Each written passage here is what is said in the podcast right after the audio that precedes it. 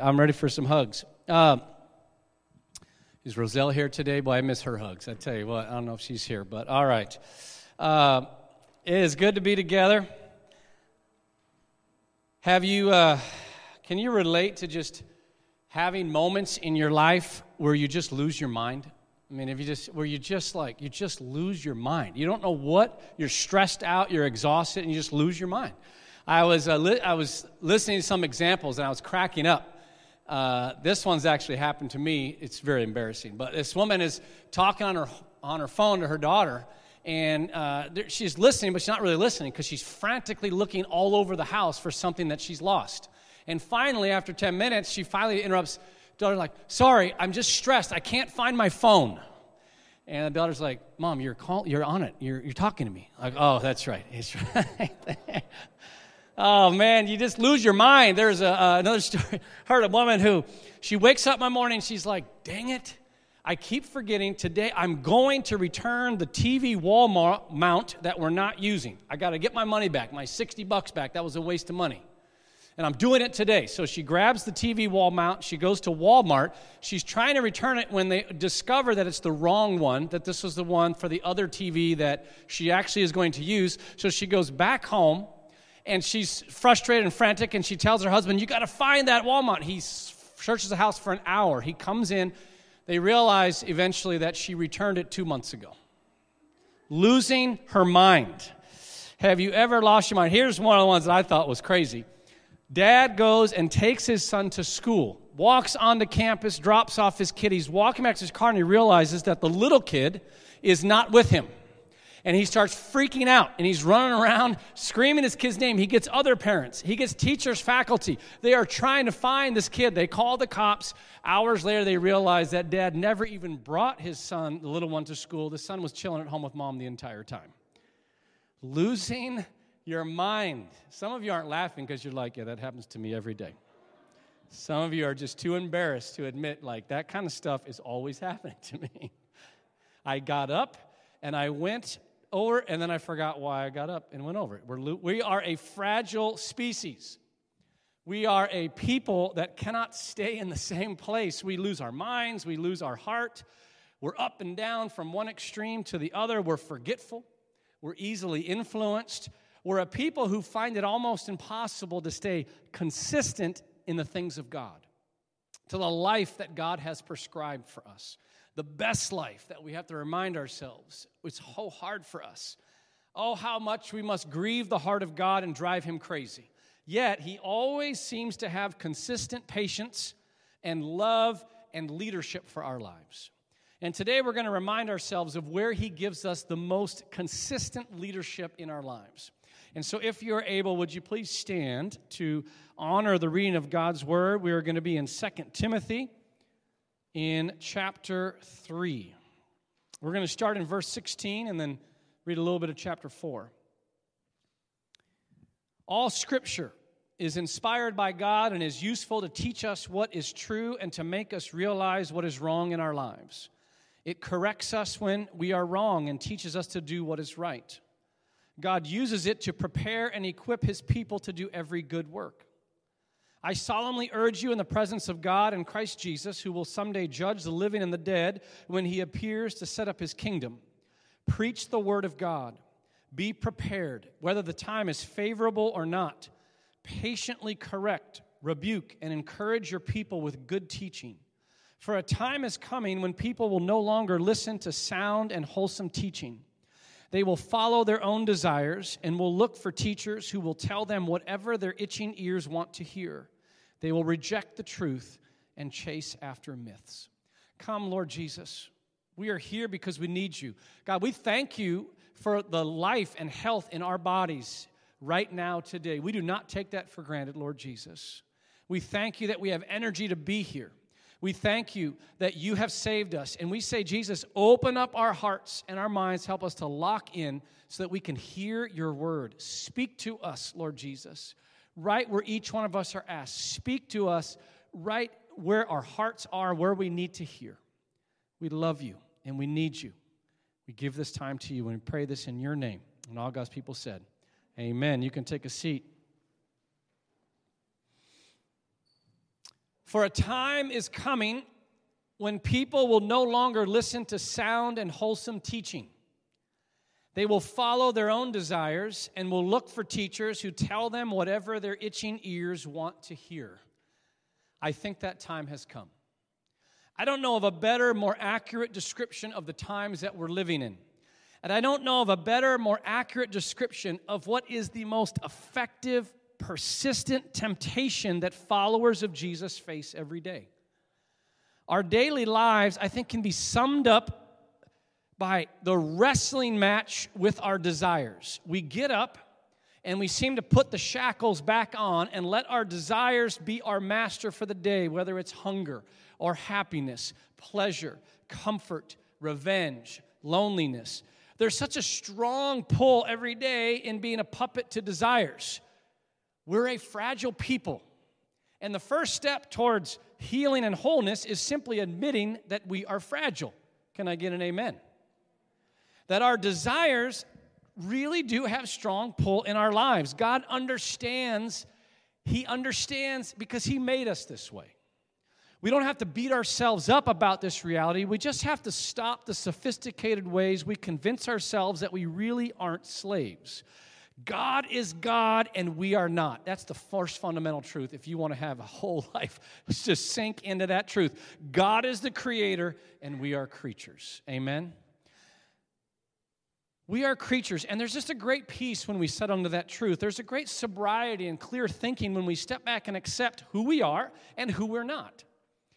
The problems don't come in our lives simply because we are creatures of desires. The problems come when we stubbornly insist that those desires are always right and are what we will worship. When we start seeking out teachers who tell us whatever our itching ears, whatever our desires want to hear, then the problems start to pop up. The classic example that makes this so clear is when someone hurts us. Someone hurts us, offends us, disrespect us, and so we're hurt, we're angry. And so there are desires right there in that moment that want to rule us. I think you all know what I'm talking about, right? And the problems don't show up just because we are hurt and angry. The problems show up when we go to teachers or friends who tell us what those desires, those itching ears want to hear. He did what to you? She said what to you? Oh, you need to do this to him. You need to tell her this. You need to get that respect. And then all of a sudden, we follow those leaders and the problems start to pop up. Amen?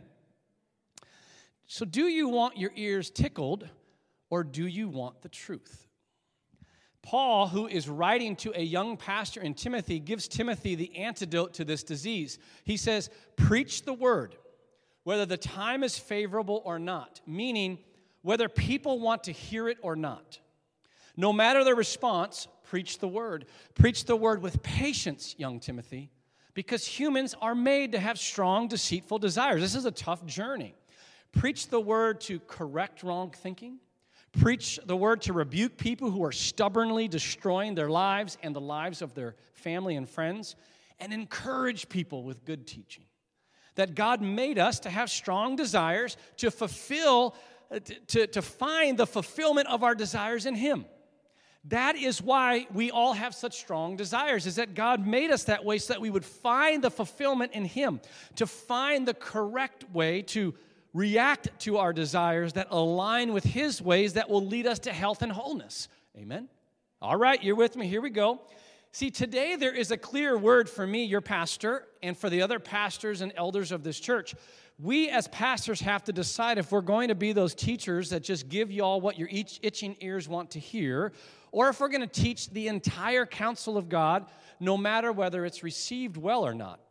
Not to mention that myself and your pastors need to follow the word of God that they teach. Amen. You can strongly amen that one. You're allowed to do that, all right? See, we are accountable to what we teach.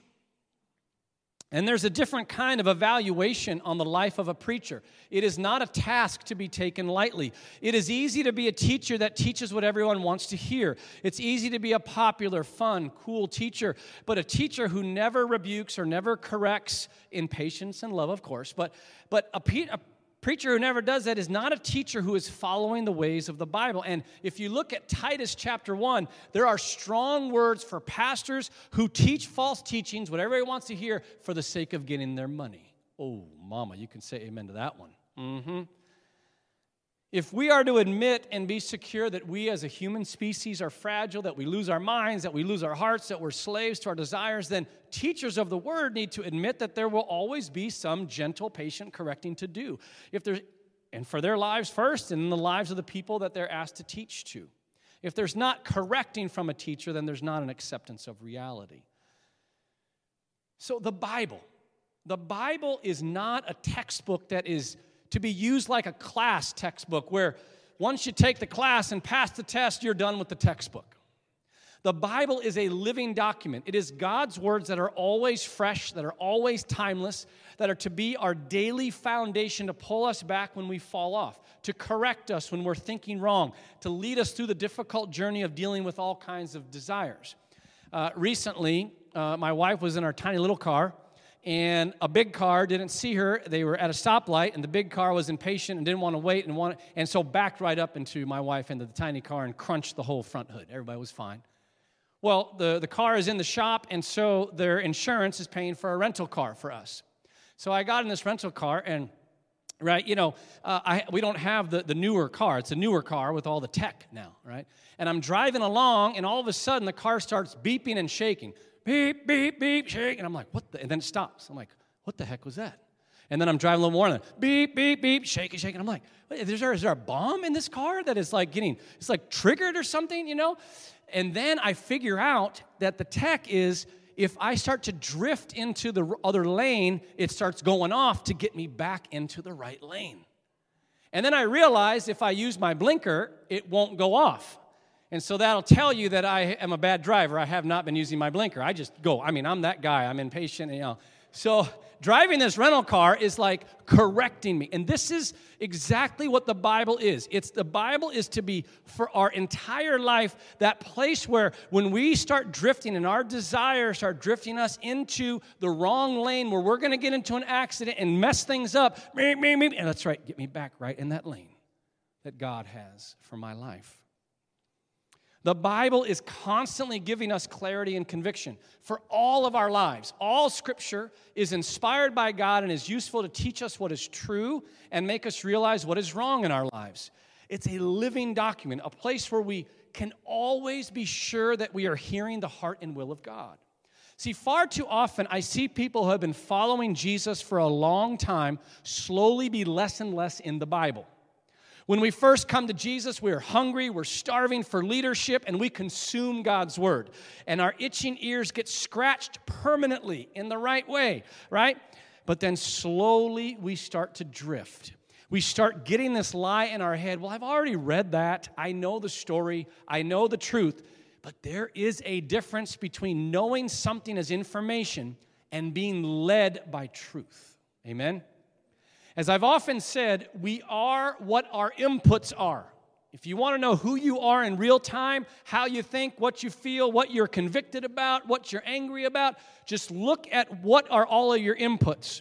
Whatever we're hearing and seeing and processing, that is what most controls us. We are a fragile people. We don't stay in the same place in terms of strength and discipline and convictions and thinking. So, if our time in the Bible and the Word is smaller than our time on social media, in news, uh, in shows, in movies, in gossip with friends, then we are being influenced and led by those other things. It doesn't matter what kind of information we have in our brains about from in the Bible from past reading, although that's obviously good. We are being led by what we're consuming ourselves with right now. And I would venture to say that most of what we are consuming is teachers who just tell us what our itching ears want to hear echo chambers. And I've seen this with long term Christians. They'll read Christian books. I love Christian books, but they'll read that more in the Bible. They'll get into uh, worship music or in the Bible. That's great. We're a fragile people, and we need to be in the Word in all seasons of life, to be led by the Word, to be corrected, to be encouraged, to be reminded of what is actually the best life. Do you want your ears tickled, or do you want the truth?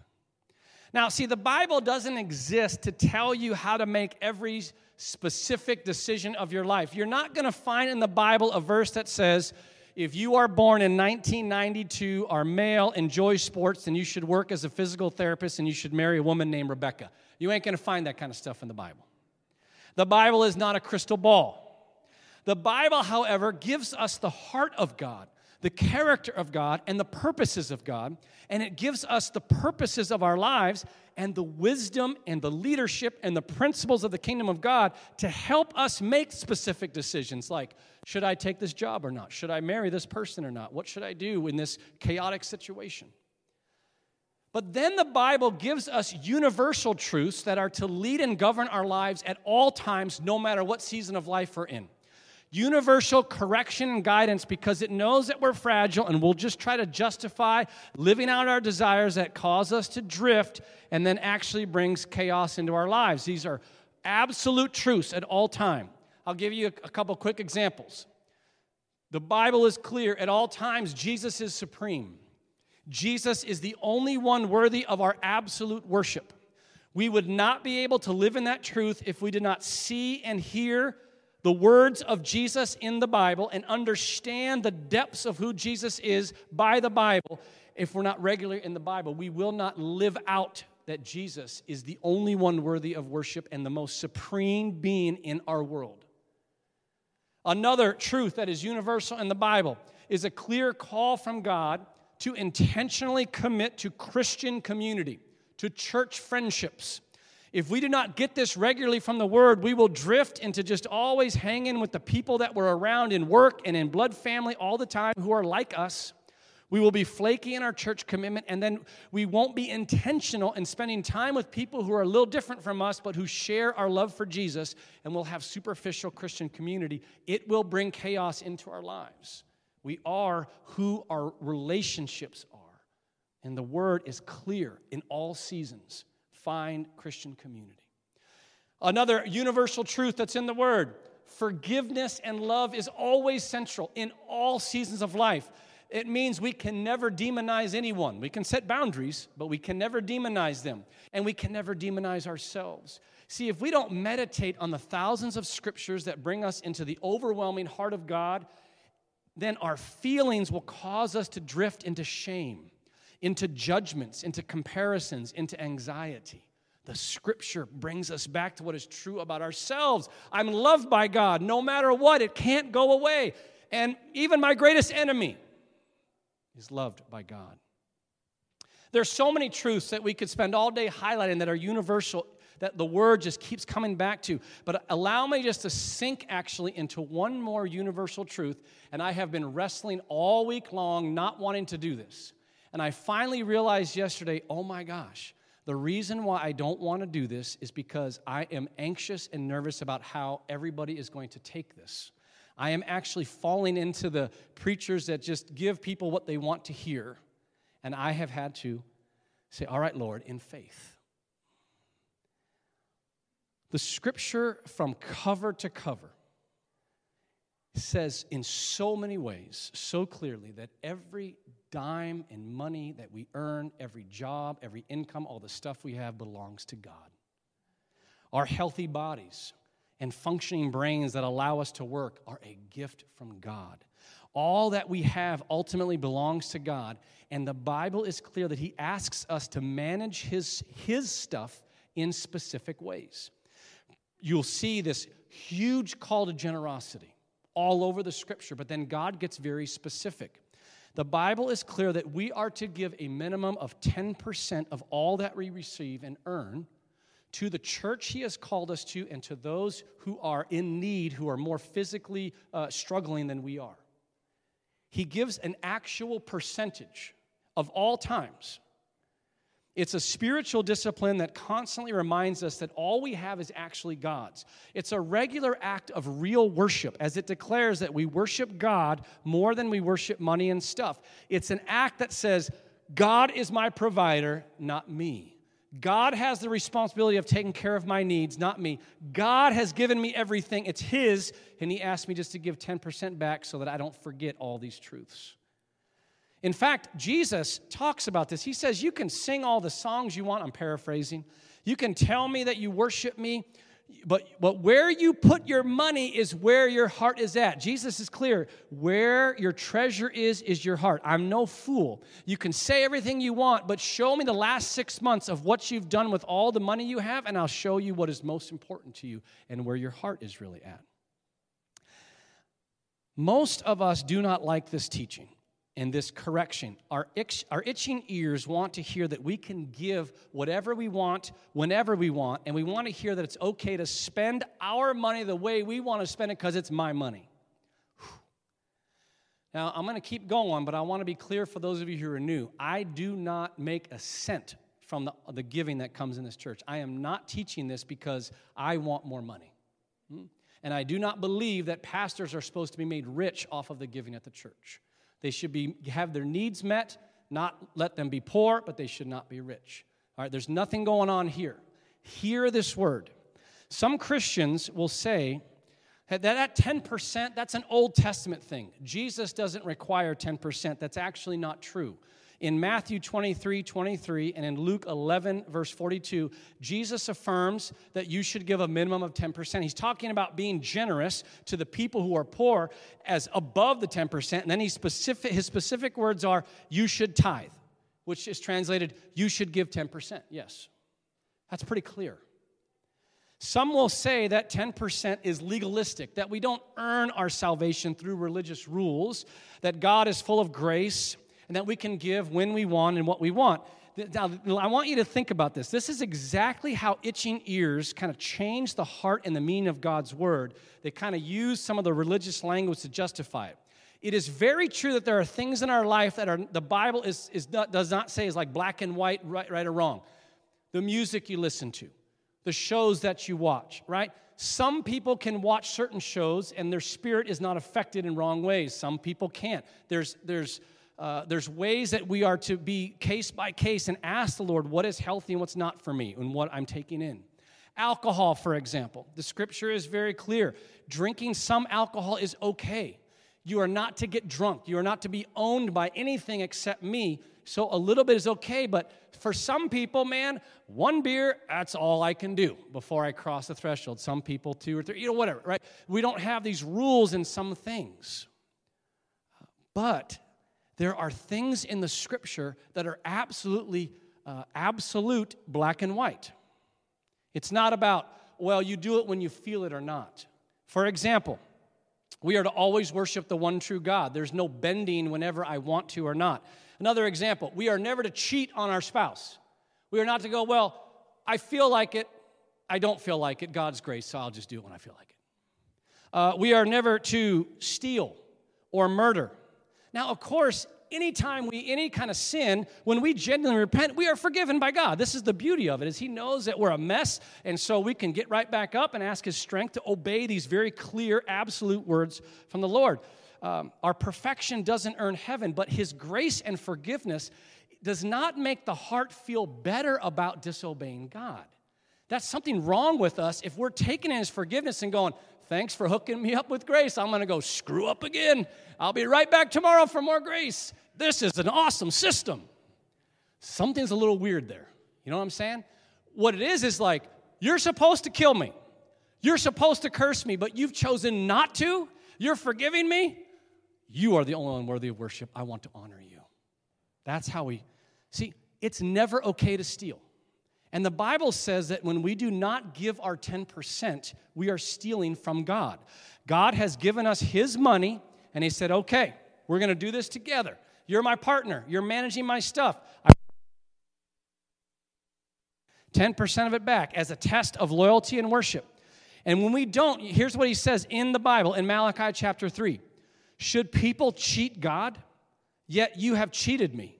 But you ask, What do you mean? When did we ever cheat you, God? You have cheated me of the 10% and offerings due to me.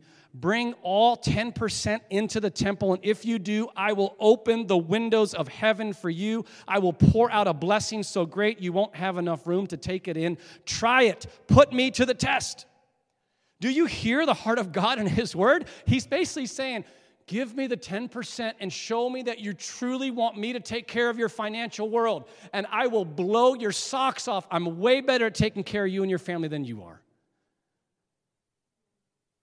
But I'm not a God of words and intention. Oh, I will, I'll get to it. If you don't give it to me, then I just let you do what you want to do, which is you just want to believe it's all your stuff and you're going to take care of stuff. And so here's the thing, right?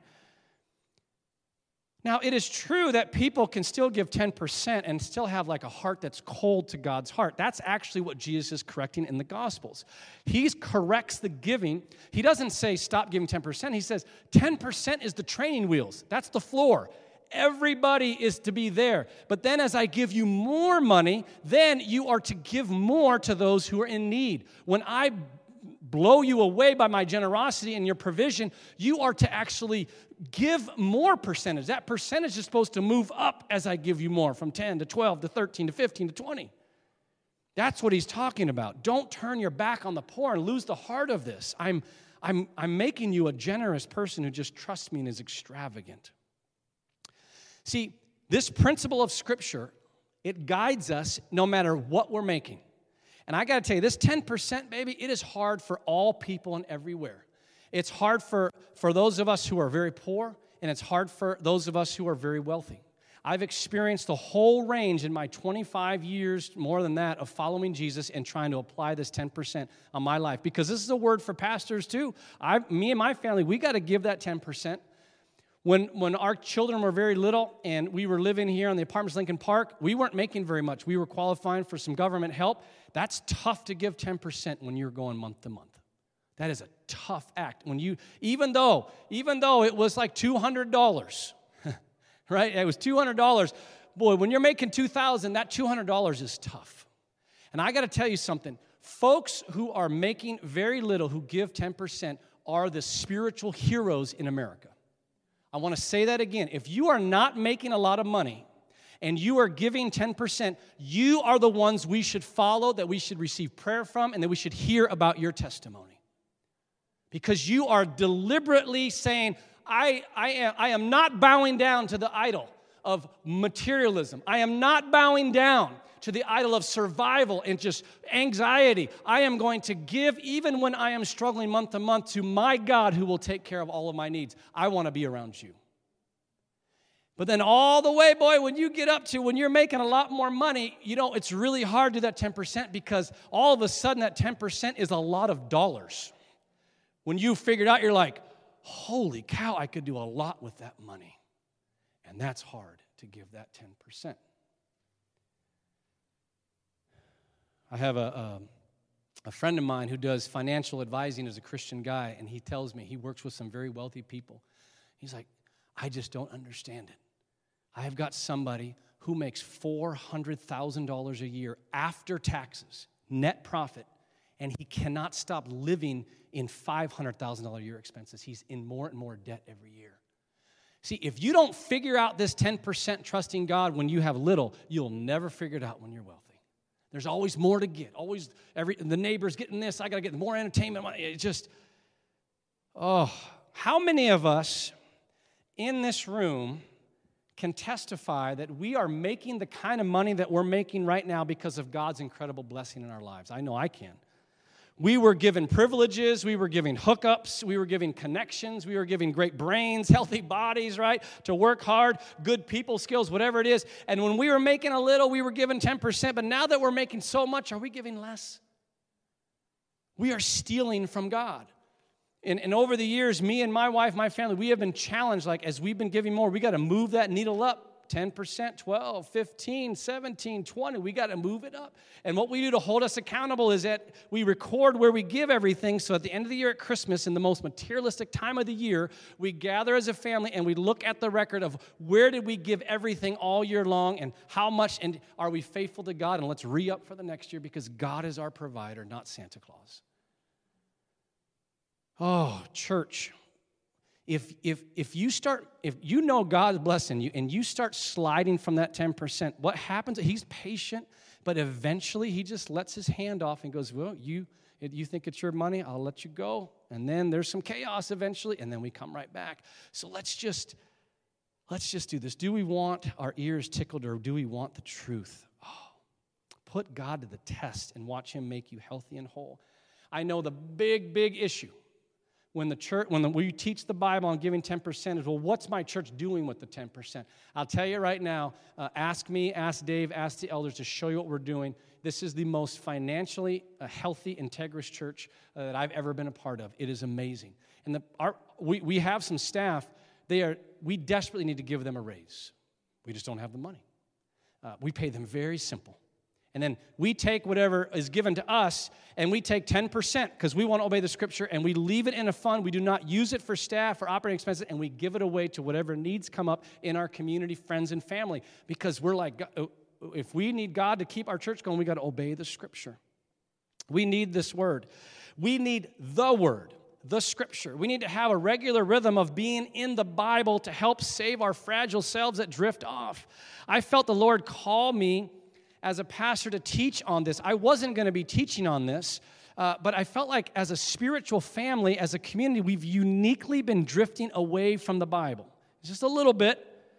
See, here at New Life, boy, we love the Spirit of God. We love the love of God here in this church. Can we get an amen for the love of God? We love the love of God. Yep, yep. All right, we love it. Yep. And we need even more the love of God, and we need even more the Spirit of God. But see, there's a spectrum that all churches fall on. On this side right here, you got churches that are all about the Bible.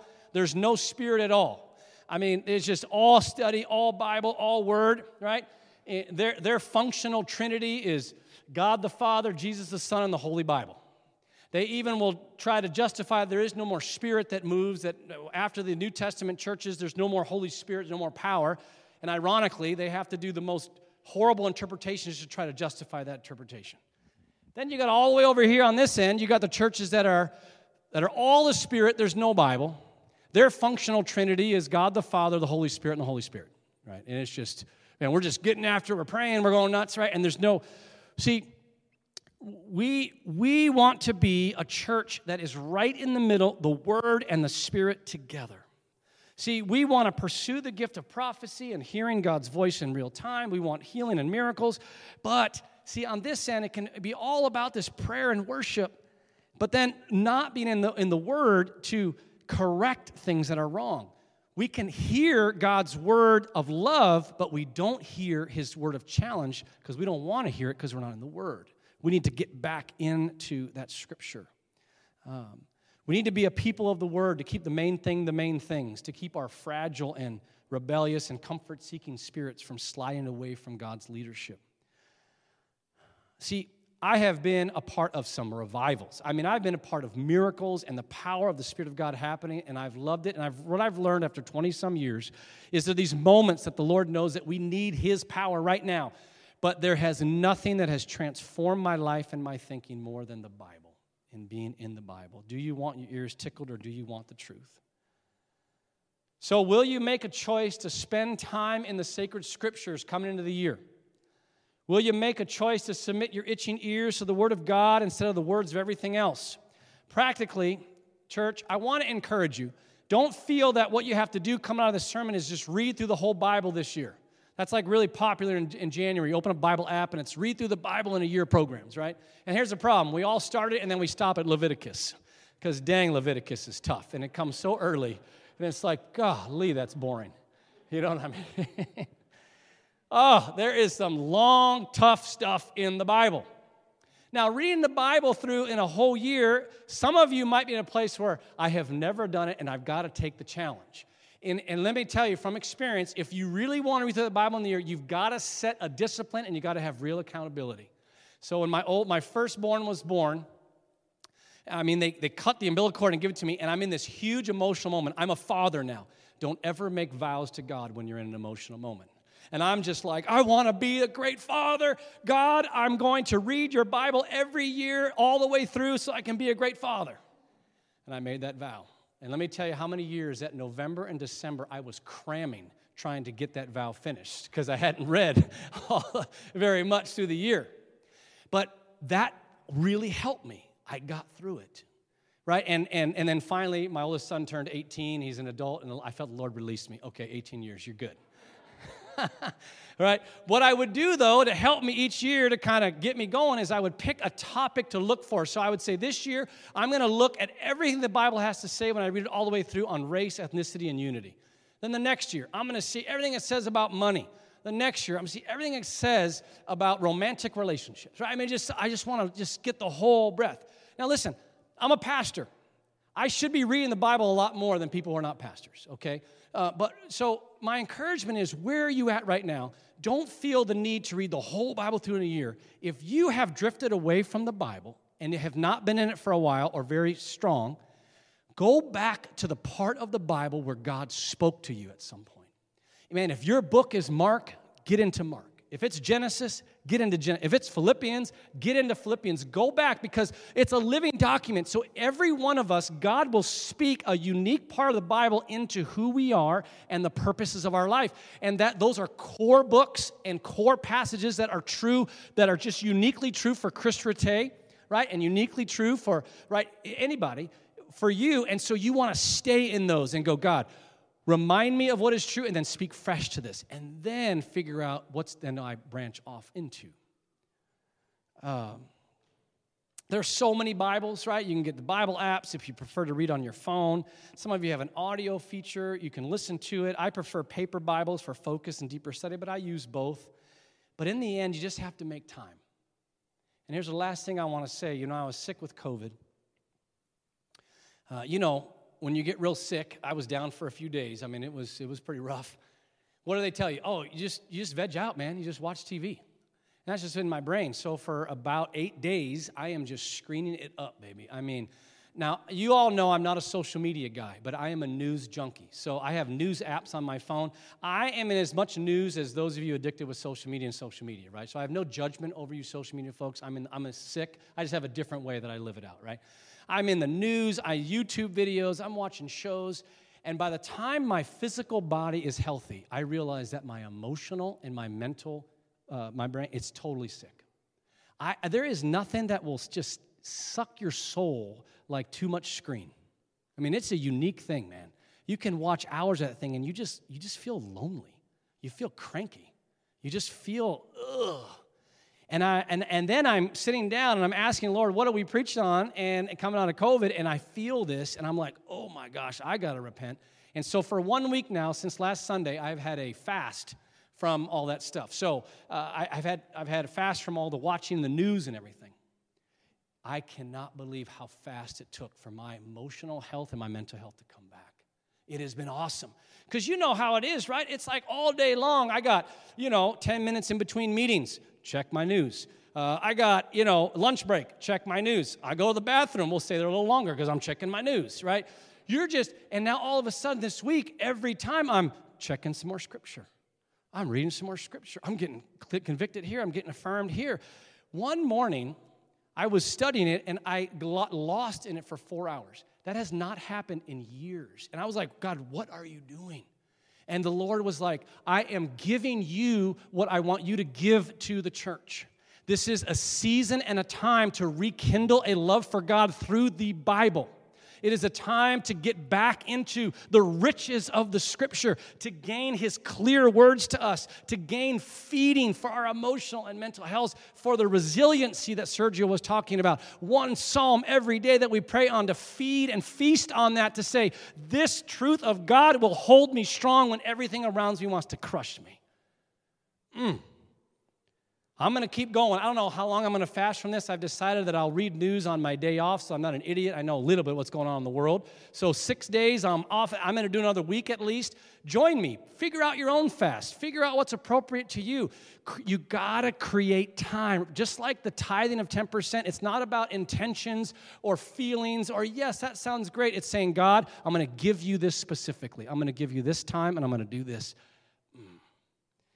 So, but uh, I'm not going to have, uh, actually, I'm going to have Maggie come up and play the piano. The way we're going to respond is we're going to meditate on um, a scripture, and then we're going to go into communion. Uh, and we're going to close our service today. We're going to meditate on the word instead of singing the, the, the songs of God. We are going to worship like crazy week in and week out. But I want us to, to close with some scriptural meditation. Um, and uh, you know, I was going to do a certain scripture, but I'm inspired by Sergio. I'm going to have us meditate on Psalm chapter 1. I've said a lot. Let's quiet ourselves and let God land the plane right here in our hearts. Let Him give you courage to say yes to whatever specifics He's calling you to. You know, you know what was of God today and what wasn't for yourself. If it's time to trust Him with that giving, give it to that. Give it to Him. If some of you need to just do it right now, I, you, this is your time. If you need to commit to Him certain specific disciplines or practices, we're going to be in this topic, if you will, for the next two weeks. We're going to help each other as a family. Just keep getting into the Word of God. Come, Lord Jesus. Let's just quiet ourselves. I'm going to read this scripture, and I just want you to hear it, and I want you to use your imagination that Jesus is speaking this to you, and He might highlight a particular sentence that I say, and you're to just stay on that, to pray on that. He might give you a picture of what I'm reading that is your life. He might just give you just a great desire for more of this word. He might just give you courage to obey. Come, Holy Spirit of God, come and speak to us through your word. Oh, the joys of those who do not follow the advice of the wicked, or stand around with sinners, or join in with mockers. But they delight in the law of the Lord, meditating on it day and night. They are like trees planted along the riverbank, bearing fruit each season. Their leaves never wither, and they prosper in all they do.